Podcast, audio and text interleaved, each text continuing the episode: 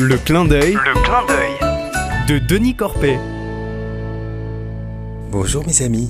Je dînais l'autre soir avec trois amis, Julie, Laetitia et Marion. Le dîner était sympa, la conversation facile et l'ambiance chaleureuse. J'en étais heureux, car quelques jours avant, Julie m'avait confié quelque chose de très lourd. Après le dessert, elle a commencé à parler de ce qu'elle vivait, de si difficile en ce moment. Du coup, j'ai été préparer une verveine pour la laisser un peu avec les deux autres, entre femmes.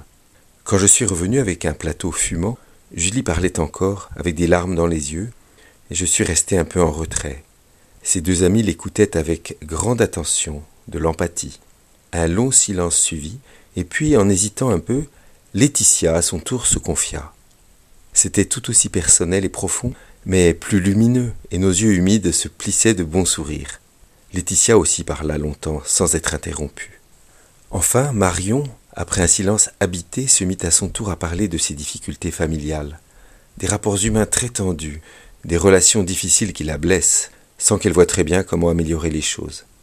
Après qu'elles aient toutes les trois déposé leur lourd fardeau, personne n'osait rompre le silence.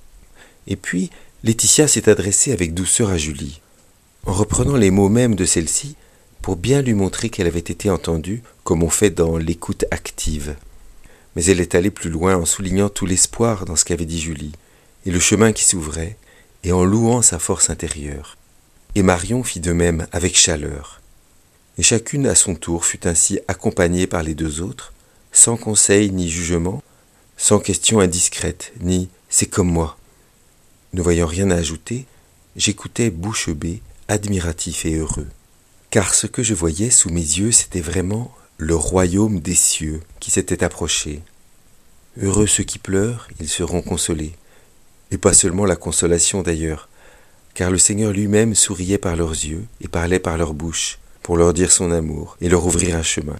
Et moi, comme une petite souris dans mon coin, c'est la foi qui me montrait là l'œuvre de Dieu, l'action de Dieu qui se donne.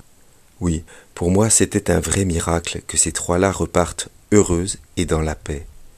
Ce que Julia a constaté en reprenant sa voiture. Merci. Maintenant, je suis bien. À bientôt, mes amis.